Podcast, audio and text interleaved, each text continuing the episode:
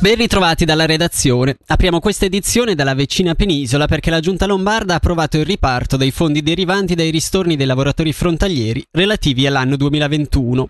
A beneficiare dei fondi, che ammontano oltre 15 milioni di euro, sono principalmente le province di Como e Varese.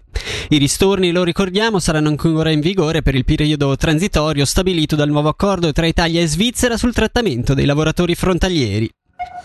Andiamo a Lugano, una persona è stata arrestata in relazione all'incendio scoppiato venerdì, poco prima delle 17, in una camera di una struttura d'accoglienza in via dei Frati a Lugano. La persona arrestata soggiornava nell'edificio e l'ipotesi di reato nei suoi confronti è di incendio intenzionale.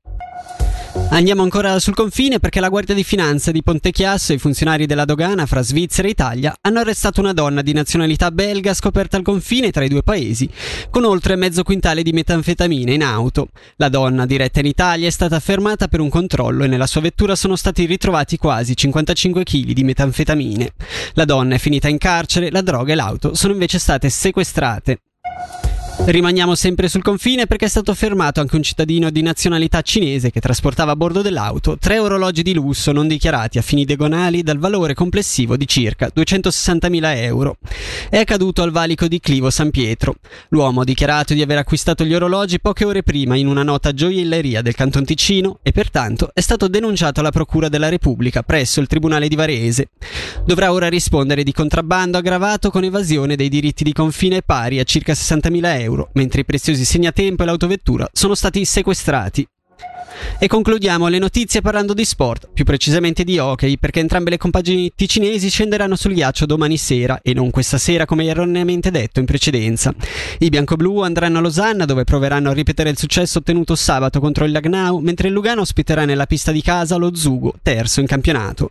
Per l'occasione abbiamo sentito Marco Zanetti, attaccante bianco-nero. Alla fine ne abbiamo vinte sei di fila, quindi penso che siamo davvero, davvero, davvero in forma, davvero contenti di, di quello che abbiamo fatto. Comunque non, non, abbiamo iniziato benissimo, soprattutto io personalmente, però anzi, anche se ci sono un po' di infortunati importanti, comunque stiamo prendendo noi tutti i giocatori un po' di fiducia e stiamo giocando meglio e stiamo facendo bene. Per quanto riguarda la meteo, oggi il tempo è coperto con piogge sparse che verso sera prenderanno carattere temporalesco. A basse quote le temperature massime saranno comprese tra i 13 e i 15 gradi. Dalla redazione per il momento è tutto, vi diamo appuntamento alle 18.